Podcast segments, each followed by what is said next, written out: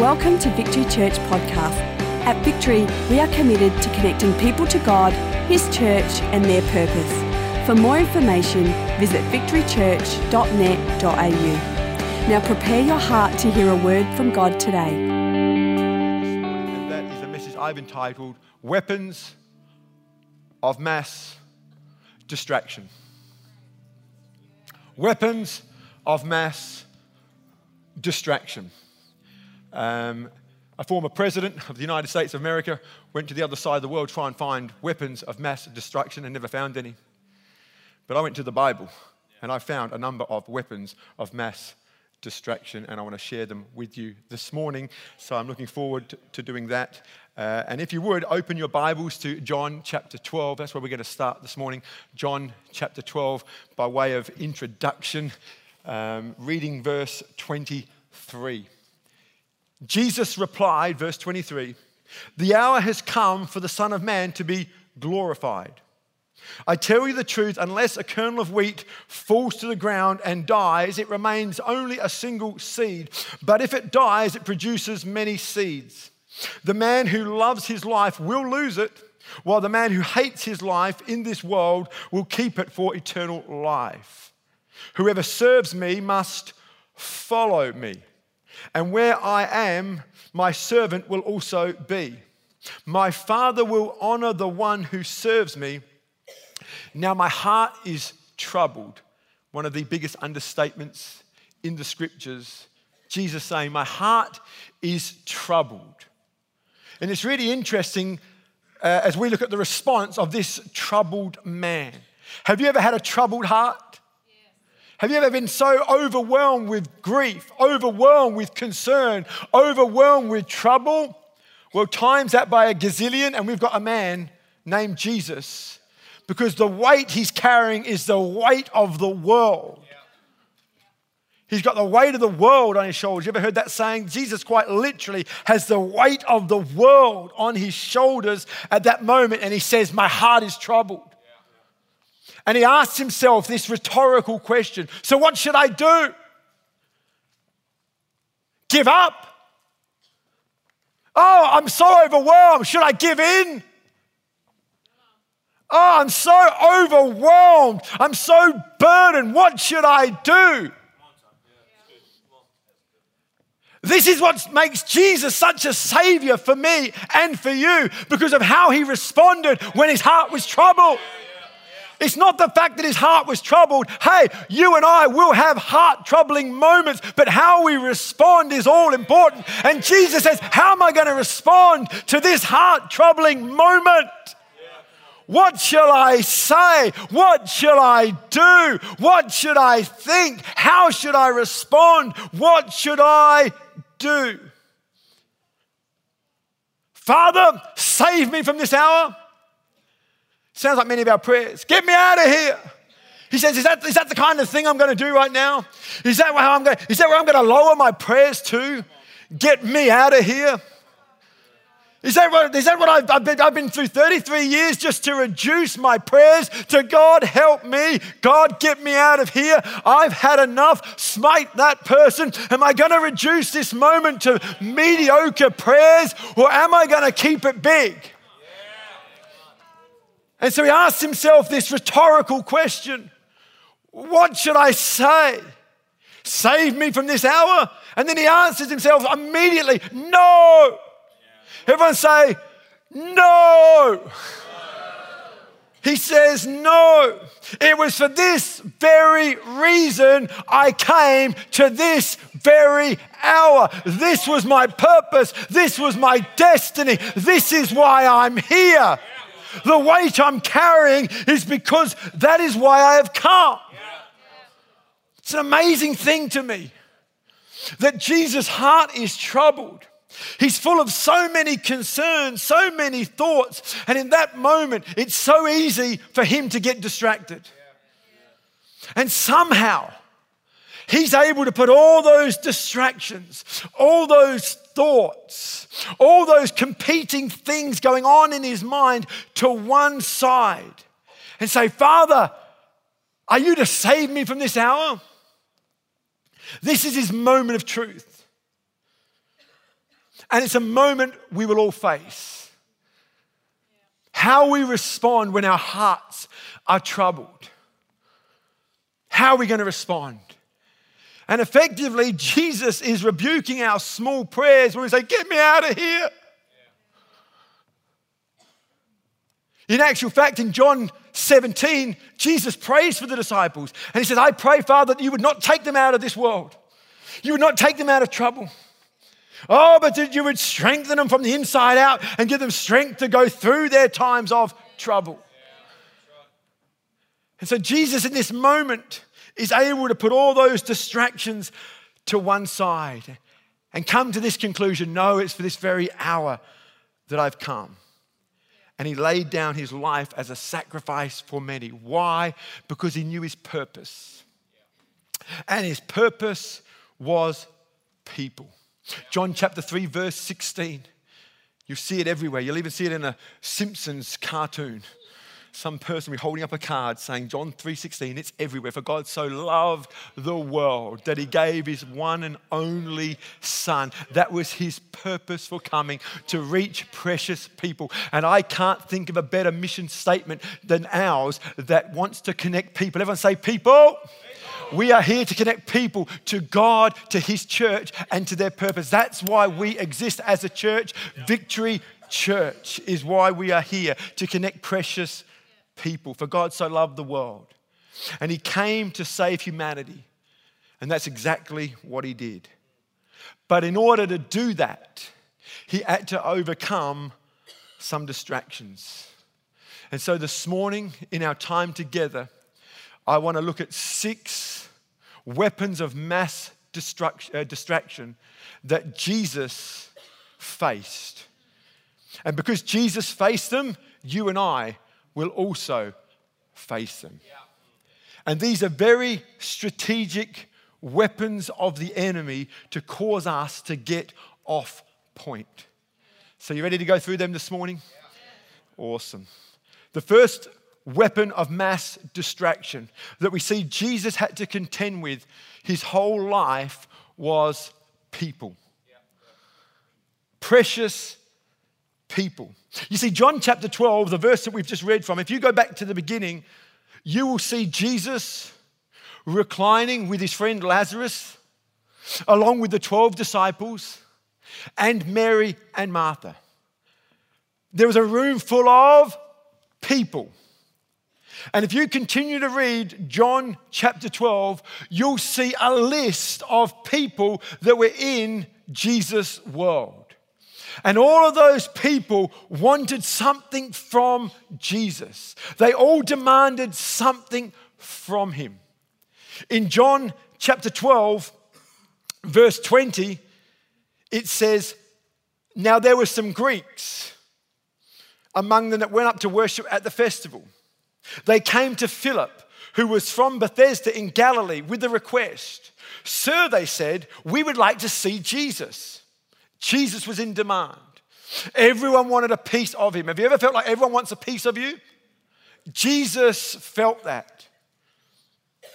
Philip went to tell Andrew, and Andrew and Philip in turn told Jesus. This is the ultimate in Chinese whispers.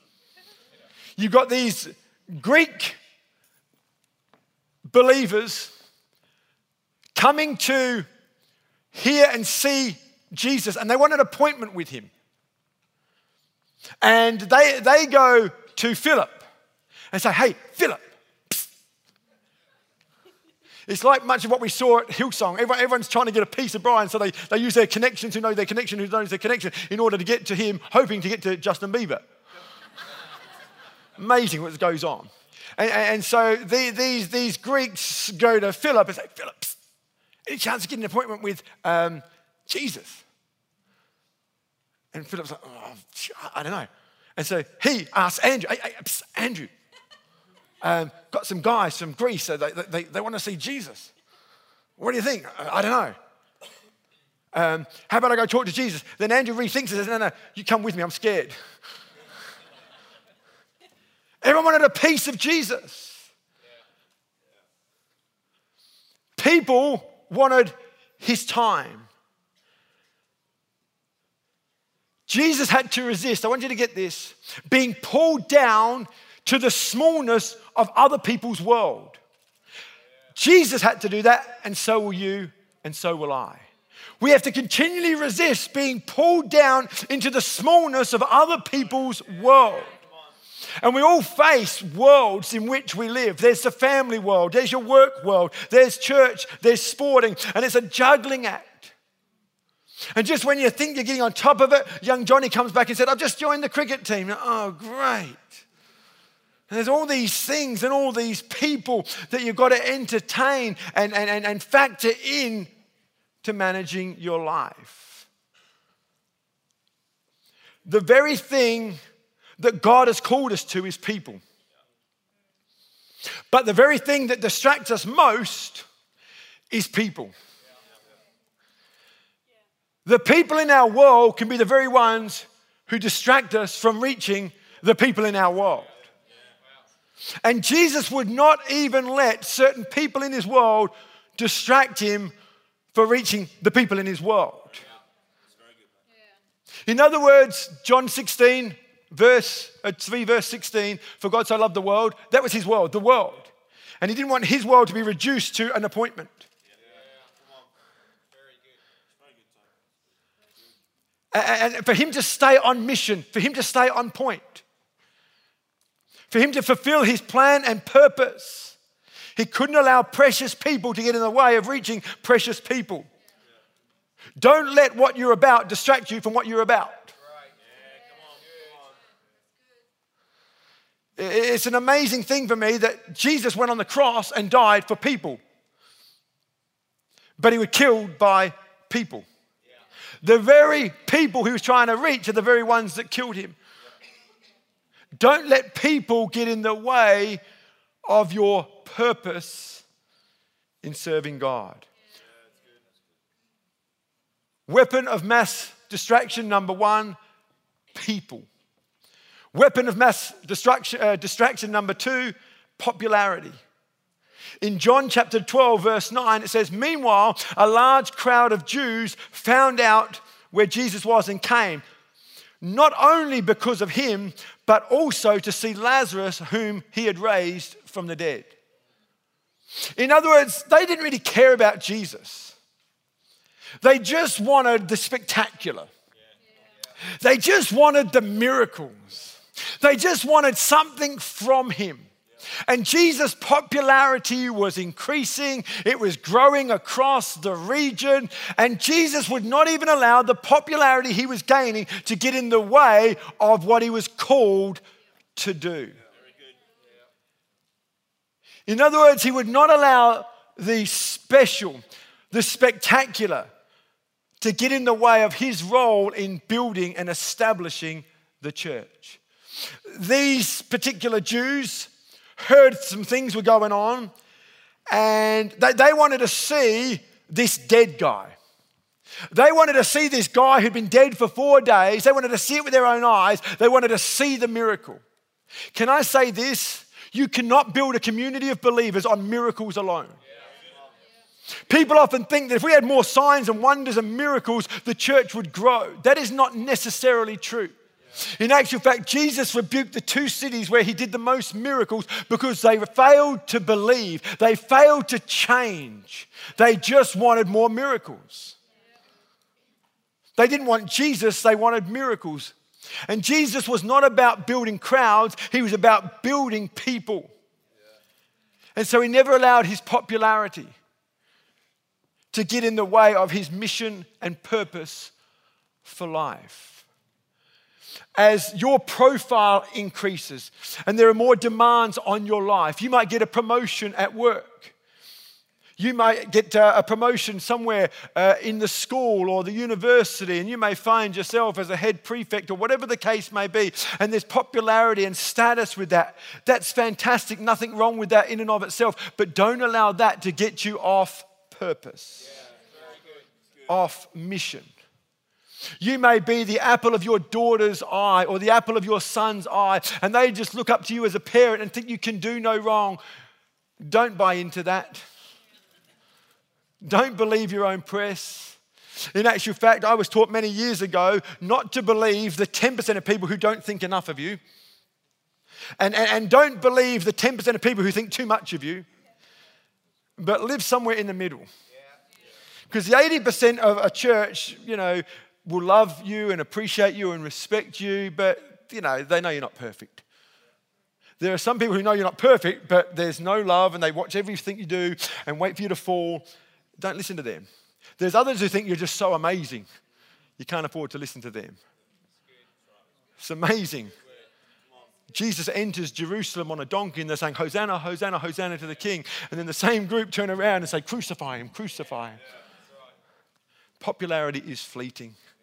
Don't put your trust in popularity. Do not be distracted by the popularity and the prominence that you gain in your life. Weapon of mass distraction number three are problems that we face. In John chapter 12, verse 10, it says So the chief priests made plans to kill Lazarus as well. For on account of him, many Jews were going over to Jesus and they were believing in him. This is what I've learnt about opposition. One, it's going to come your way because it came the way of Jesus. It's coming. Opposition is coming. Problems are coming your way. But quite often, when it comes to opposition, it doesn't make sense. A lot of opposition that comes our way actually doesn't make sense. Let's look at what's taking place here. You've got these, these religious leaders, these chief priests, these head pastors, um, recognizing that um, Jesus is gaining followers by the day. Um, and so they're now jealous that he's getting more followers than they are. And they recognize this man, Lazarus, who rose from the dead, is, is uh, bringing attention to the ministry of Jesus and so causing greater fame and popularity. And so they, we, their thinking is we, we've got to do something about this. And so here's what they propose to do they propose to kill the dead man. You, you, you got to get this. There's a man who was dead, he's been raised to life, and now their plan is we've got to kill him. Now, I, don't know what that meeting looked like, but I would have thought at that meeting somebody would have poked their hand up and said, Hang on a minute. Let's just think about this. Our proposal is to kill a man that was dead, but Jesus rose from the dead and he's alive again. Um, isn't that a little bit ludicrous? But you know what? No one did that. And they actually proposed to kill Lazarus again. Not imagining that maybe upon killing him a second time, he'd be raised again. And then the popularity of Jesus would increase more because you'd be going to see the man who was not only dead once, but was dead twice. But there was no one with the wisdom at that moment to bring what was needed. Because opposition often comes from a place that most people don't want to deal with, and that is their jealousies. Wouldn't it be great to say, hang on, this is getting ridiculous now. Maybe there's another reason we want Lazarus dead. Maybe it's got something to do with actually jealous of Jesus. But that would be common sense. And you know what they say about common sense? It's not that common. But you and I are going to face problems. We're going to face problems. And we're going to make sure that these problems that we face, be it people problems or just problems in our home, problems driving to work when you run out of petrol or you get a flat tire, these are problems. They're big problems. They're first world problems. And we're going to make sure that we don't get distracted from what God is calling us to do. You're grateful for a Savior that refused to be distracted? Yeah?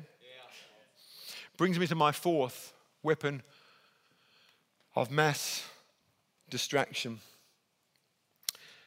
And that is, and it's not a nice one, it's pain. It's pain.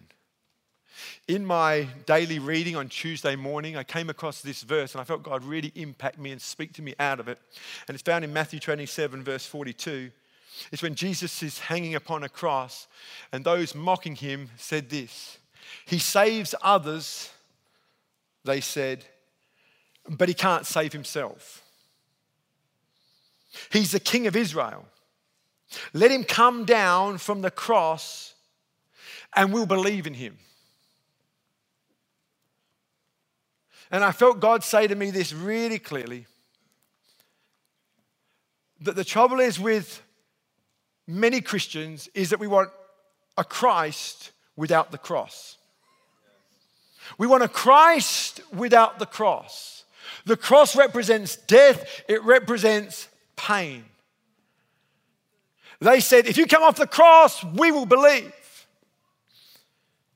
And I think it echoes the voice of much of our generation in the Western world where we say, if you answer all my prayers, I'll believe. If you give me what I want, I'll believe. If you find the man of my dreams, I'll believe. If I can live a prosperous life, hey, I'll believe. If I have a life where there's no problems and everybody likes me, hey, Jesus, I'm in, I'll believe. But we want nothing to do with the pain and the stigma of the cross. And we can't have the Christ without the cross. If we are saying yes to the Christ, we are saying yes to our cross. And our cross is that moment where we die to self. We embrace the pain and we say, This is part of my relationship with my Savior. Pain is part of our life. And we can't allow the pain that we face to distract us from the job at hand. In John 12, getting back to our original text, verse 4, it says, But one of his disciples, Judas Iscariot, who was later to betray him, objected. Why wasn't this perfume sold and the money given to the poor? It was worth a year's wages. He did not say this because he cared about the poor, but because he was a thief.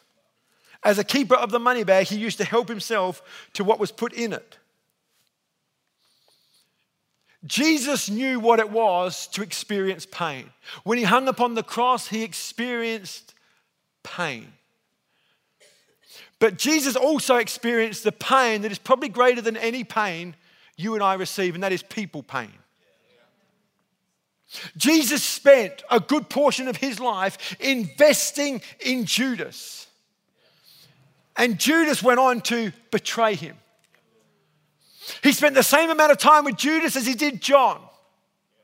He spent the same amount of time with Judas as he did Peter. Peter and John went on to write letters to churches that found themselves in the incredible, everlasting, eternal Word of God. Same love, same words, same heart, same compassion. But Judas chose to betray him. And not only that, he chose to accuse this woman's act of generosity. And Jesus had to endure that. And at the moment of the Last Supper, he looks at this man, knowing he was going to betray him. He says to Judas, Do what you've got to do. You know, when it comes to people paying, sometimes just come to that place, you know what? Just do what you've got to do. Because all my love, all my care, all my input, it, it, if you don't know it now, you're never going to know it. Do what you got to do. I think it's this people pain that is probably the biggest pain that you and I will ever experience. Paul, the writer of much of the New Testament, wrote of an occasion where he pleaded with the Lord three times to remove this thorn in his flesh. And the scholars, better minds than you and I put together, can't agree on what that thorn in the flesh was. But I have a, a, sneaking suspicion that it was to do with people, that it was to do with relationships. And the reason I say that and go against a portion of theologians who think it had something to do with his eyesight or a physical condition, I read the scriptures of where Paul talks about the suffering that he endured, and he doesn't seem to complain too much about physical pain. He seems to suck it up. He seems to embrace it. He seems to say, So be it. I spent a night and a day in the sea. I've been beaten with rods. I've been thrown, I've been beaten with stones. I've been this, I've been that, I've been the other. And he, he seems to embrace that and handle that quite well, as well as you can in that moment. But this people pain it goes deeper.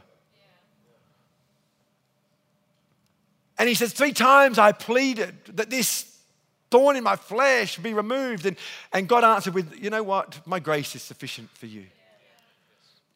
And the reason I come to this conclusion that this thorn in his flesh was people pain is because I've learned this to be true. There's no greater pain in the neck than people, yeah? And Paul had to face that pain. And Jesus had to face that pain. But both in the life of Jesus and Paul, they stayed on point. They didn't allow the people pain to change their theology. They didn't allow the people pain to change the seat that they sit in in their church. They didn't allow their people pain to change how often they come to church. They, they didn't allow it to stop who they hang with. See, I, I've been doing this thing for a long time, and I see the same pattern over and over again. People get hurt. People used to sit on the front row, then they sit on the second row. And there's nothing wrong with the second row. God bless each and every one of you. You're amazing. Some of you are working your way forward. You want the front row next week. We know that. But I've seen it over time, over years. And not just in Victory Church, in every church, every pastor I talk to, we see the same pattern. And they make their way, and then the third row, then the fourth row, then the back row. And God bless each and every one of you on the back row. You are so welcome. It's amazing. But I've seen this pattern. And every, every time we go back a row, we, we justify why. When really, it's got to do with our heart. Can I say this? People will let you down. People will. The best of people are going to let you down. If you can settle that, you won't be so upset. The best of people will let you down. It's your responsibility not to stop that happening. It's your responsibility and mine not to develop a wounded spirit. And if we go after distractions, we will nurse and rehearse to the point of developing a wounded spirit. And once you've got a wounded spirit, it changes where you sit, it changes how often you come, it changes your theology. Yeah? What I love about Jesus is how consistent and how constant. When they were following him, he was the same. When there were crowds and he was feeding them, the same. When he was doing miracles and they were saying, You're amazing, he was the same. But when he was on the cross and the disciples weren't there anymore, see, it wasn't just Judas that let him down, it was all of his disciples. At his biggest moment of need, everyone left. Talk about people pain. It's not just Judas now. He, he doesn't even have the luxury of whinging about Judas to Peter because Peter wasn't there. The only one who made them back, according to scripture, that we can see of to the cross was John. 12 men that Jesus invested his life in, when he's on the cross, there's just one left. Been let down? Have you? Of course you have. If you're breathing, you've been let down. That's not the issue. But, but because we don't know it's not the issue, we go about choosing sides and trying to get people on, and it's, it's a distraction. Yeah. You trying to get here and her and, and my side and tell my side of the story. One thing I've learned a long time ago in leadership, it's never a fair fight because I never get to share my side of the story. But in not doing that, I stay focused. If 21 years can't say something, then a half an hour with you is probably not going to change anything.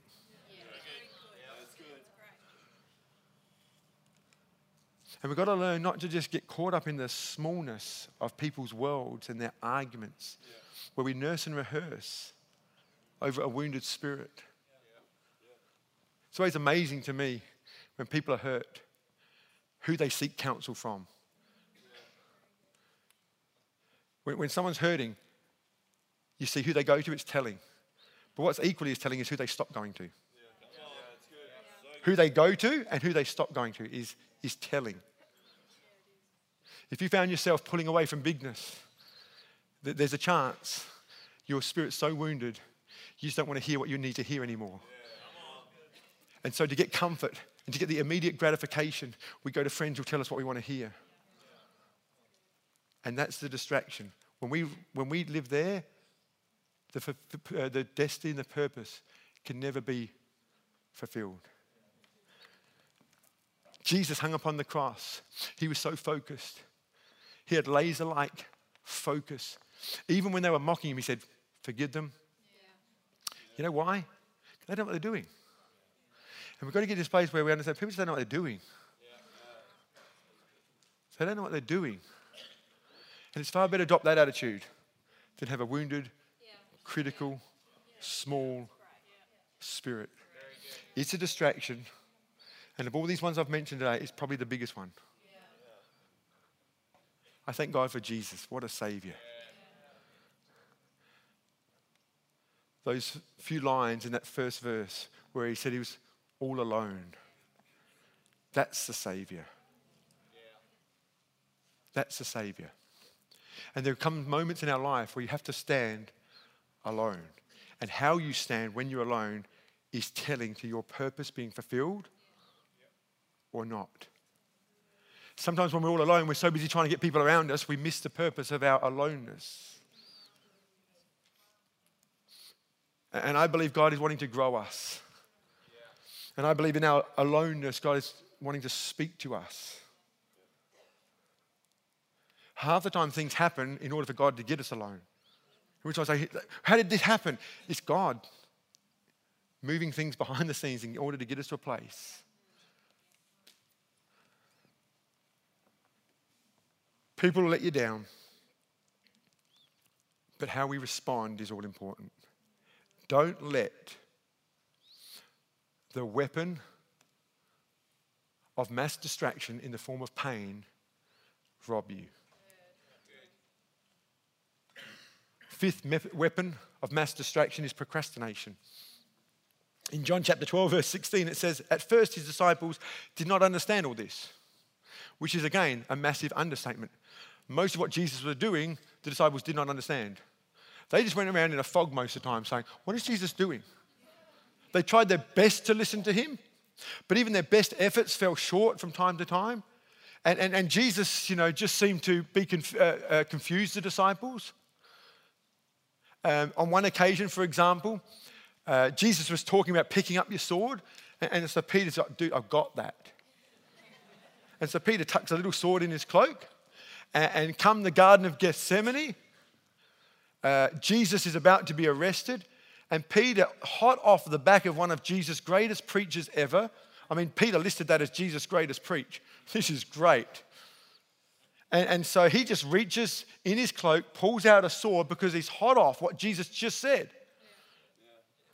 And he goes to behead uh, one of the opponents, misses, gets his ear.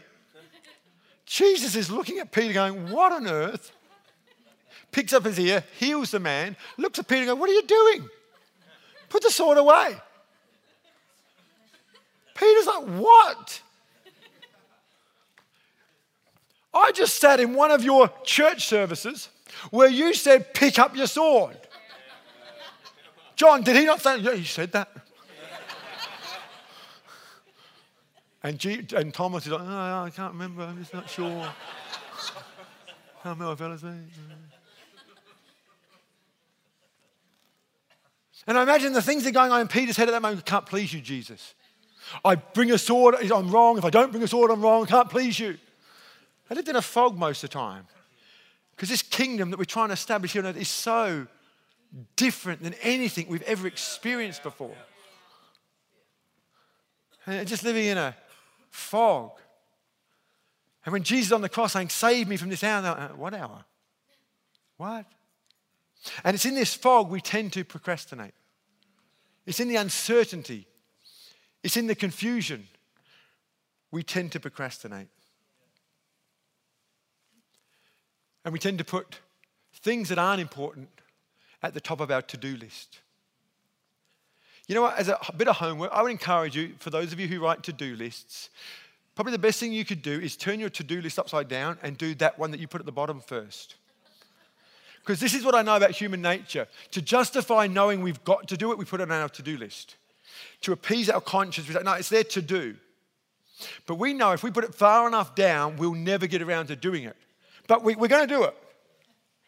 I would say it's not unintentional that it finds itself way down the bottom. And so it's amazing how much we will fill our day with to justify how busy we were not doing the one thing Jesus has asked us to do. You know that as a parent. You ask your child to do one thing. I need you to do this one thing. It could be emptying the dishwasher, it could be taking the bin out, it could be cleaning your room.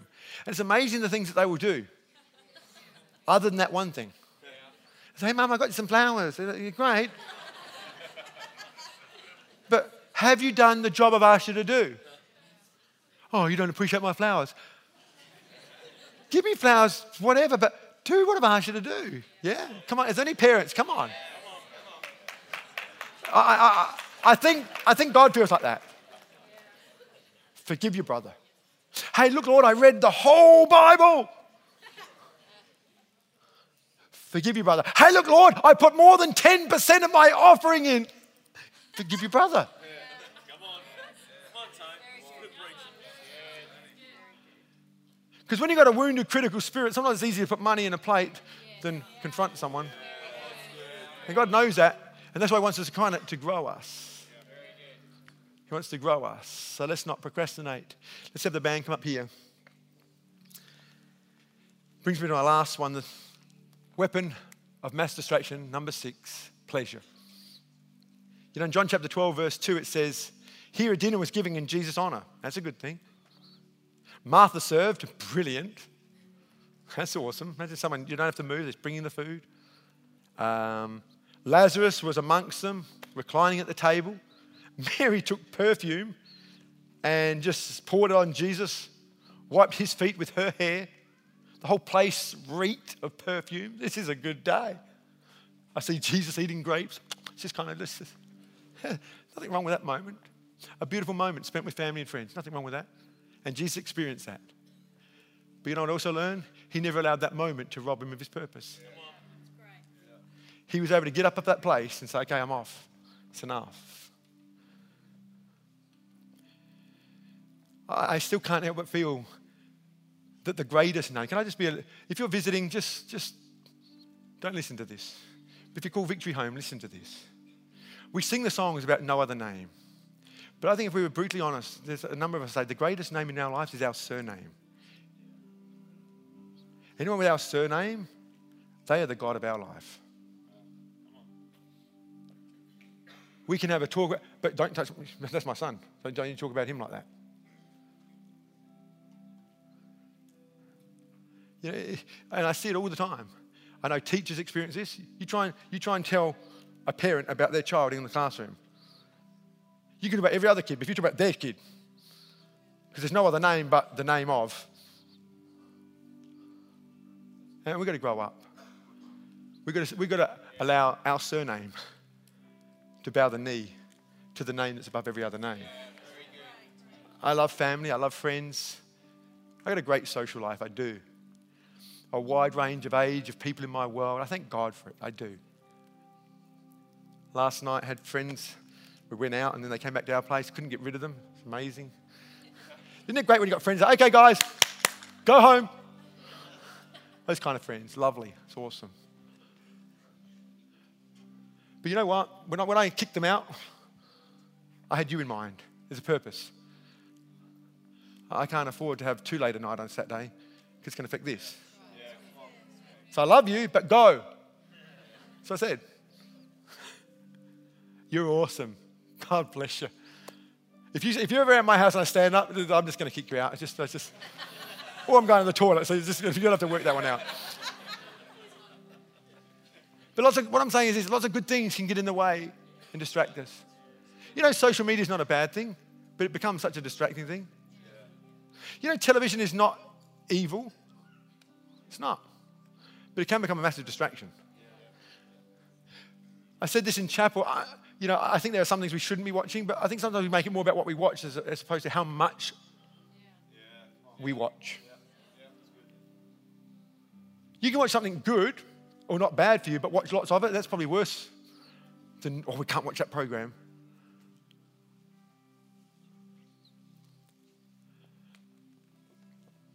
How much time do we give to these video games?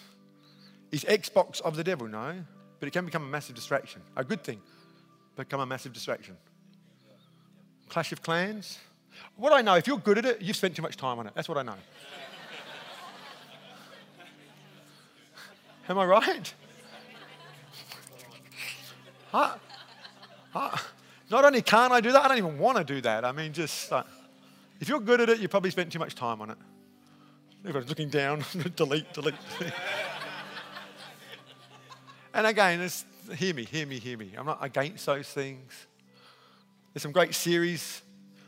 I love picking a good series. I'm going to watch it with Netflix and all that. It's just great. You can watch them all in a I love that. But some of you got like five series on the go. It's like, wow. I said, have you read your Bible? Ah, no, I was a bit busy. I was busy. Did you miss an episode? No way. Watched it three times. it's not a bad thing. It's a good thing. It's just out of whack. Jesus didn't save me or you by watching Netflix.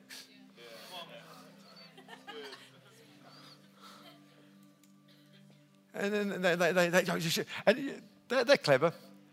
Every episode ends just with something unanswered. That's intentional. It's intentional. It's not like they're going to leave it with a full stop. You just stop watching it, just comma. Everything's a comma. Oh, it's 12 o'clock. I've got to preach tomorrow. It's only half an hour episode. I'll watch another one. 12:30. You know what? There's only three more episodes in the series. Am I talking to the right people? Not bad, just out of whack. These are massive distractions. Let me conclude with this thought. Jesus, in the middle of all these distractions, asks, Father, there's a clue. Where do you go in all these distractions? You go heavenward. What do you want me to do? I'm in pain. I've been betrayed. I've been let down. I'm in agony. I want to give up. I want to give in. I've had enough. What do you want me to do? Give up. Because when I look at a lot of people, if I was a non Christian looking on, I would have to conclude that's what God said, because that's what so many people do. If we are letters written to people that we meet, that's what we're saying. Just give up. But we live in a world that already know how to do that. And God is saying, Father, what do you want me to do? I'm in agony here. There's not one person that's close enough me to understand what I'm going through. My closest friends don't even get me. What do you want me to do? Do you want me, are you going to save me from this hour? See, right here is a rebuke on all those prayers we've been. Get me out of this, Lord. He's he's, it's a mild rebuke from Jesus hanging on the cross. What am I to say? Save me from this hour? No. Stop it with the, get me out of here, Lord. Stop it, Lord. This is not a time to pray, get me out of here. This is not a time to say, give up or give in. No. I was born for such a time as this. It's for this hour that I came. I came for people, precious people. That's why I'm here. And at that moment, every competing distraction just paled into insignificance as he got his focus and set his face like flint and said, No, this is why I'm here. Oh, this is why I'm here. You know what? You will experience pain, you will. But if we can keep the purpose in mind, that we're here to reach precious people. In actual fact, I said this after preaching at the uh, chapel. Can I go a little bit longer? I'm bit over time, sorry. But I just think this is worthy of a, a mention. You know, the fact that I have to stand up here with integrity every week is one of the things that forces me to deal with this on a daily basis. I thank God by not giving up, it's actually forced me. I have to stand in front of people before the Father in heaven with integrity of heart. And I can't do that and pretend. And so it forces me. Being in ministry forces me to do what I don't want to do. Actually, if I just gave up and said, ah, oh, to heck leading a church, It would take the pressure off. And the thing I see when we're in pressure, we give up. We don't serve anymore. I, I think being on the serving team, I think being involved is actually the thing that forces us. It actually gives us yet another reason, not the only reason. Now, Jesus alone should be reason enough. But it is one of those extra reasons that, you know what, if I'm going to stand before people and speak with any integrity and be able to say that before God and before you, there's not someone in my heart that I'm harboring bitterness against, that's got to be true. Yeah. And so, God, help me to make that true because I get hurt, I get upset, I get disappointed. And, and so, for some of you, if you feel like giving up, can I say, actually, you know what, maybe do the opposite? Maybe use the fact that you've got to be there and you've got to do this as part of the motivation. Coupled with the incredible Savior to help us move forward. Jesus knew what he was alive for. See, it's not just about you, it's not just about your pain. Because the pain you might be experiencing, I want to tell you there's a whole heap of other people out there that are experiencing pain. Yeah, we're going to start a series on Sunday night called Hot Potatoes, and one of the sub- topics I want to talk about is, is the debate about homosexuality. We must engage in the conversation about homosexuality. We have to. The world are talking about it. We have to engage. We have to have, we have, to have a say. And we have, to be, we have to know what the Bible says, and we have to weigh out what the Bible says with what the Bible says. Because while there's some scriptures about homosexuality, the, the, the thing is laced with loving people. And when does a homosexual stop being a person? And, when, when, when that comes, I want you all to be here because we've got to have a voice. We've got to have a voice. And, and, and, this is what I know. Some things I'm going to say are going to cause me pain. Some, some Christians who have been Christians for years, go, he's compromising. I know. And I'm going to walk into that pain and say, but for the sake of people, I've got to do it. I've got to do it. I'm going to be misunderstood, but I've got to do it. I'm not going to be liked by all, but I've got to do it because it's our mandate. We have to care for people. We have to care for people. We care for enough of you hypocrites out there.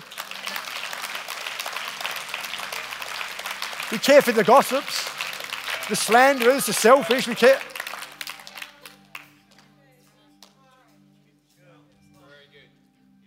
I'll get attacked, but I know. I'm just, oh, Lord, what shall I say? Deliver me from this? No, that's what I'm here for.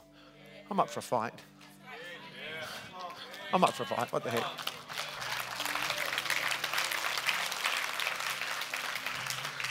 Hey, if you back off, you might have a comfortable life, but you won't have a glint in your eye. You won't have a spring in your step. You won't have purpose because it's, it's it, the glint in the, in the spring, it comes from purpose. It comes from something bigger than yourselves. Come on, let's not reduce our Christianity to the smallness of those we're hanging around. Come on, let's lift our eyes from where our help comes from. Thank you for taking the time to listen. If you have any questions, please email us at admin at victorychurch.net.au.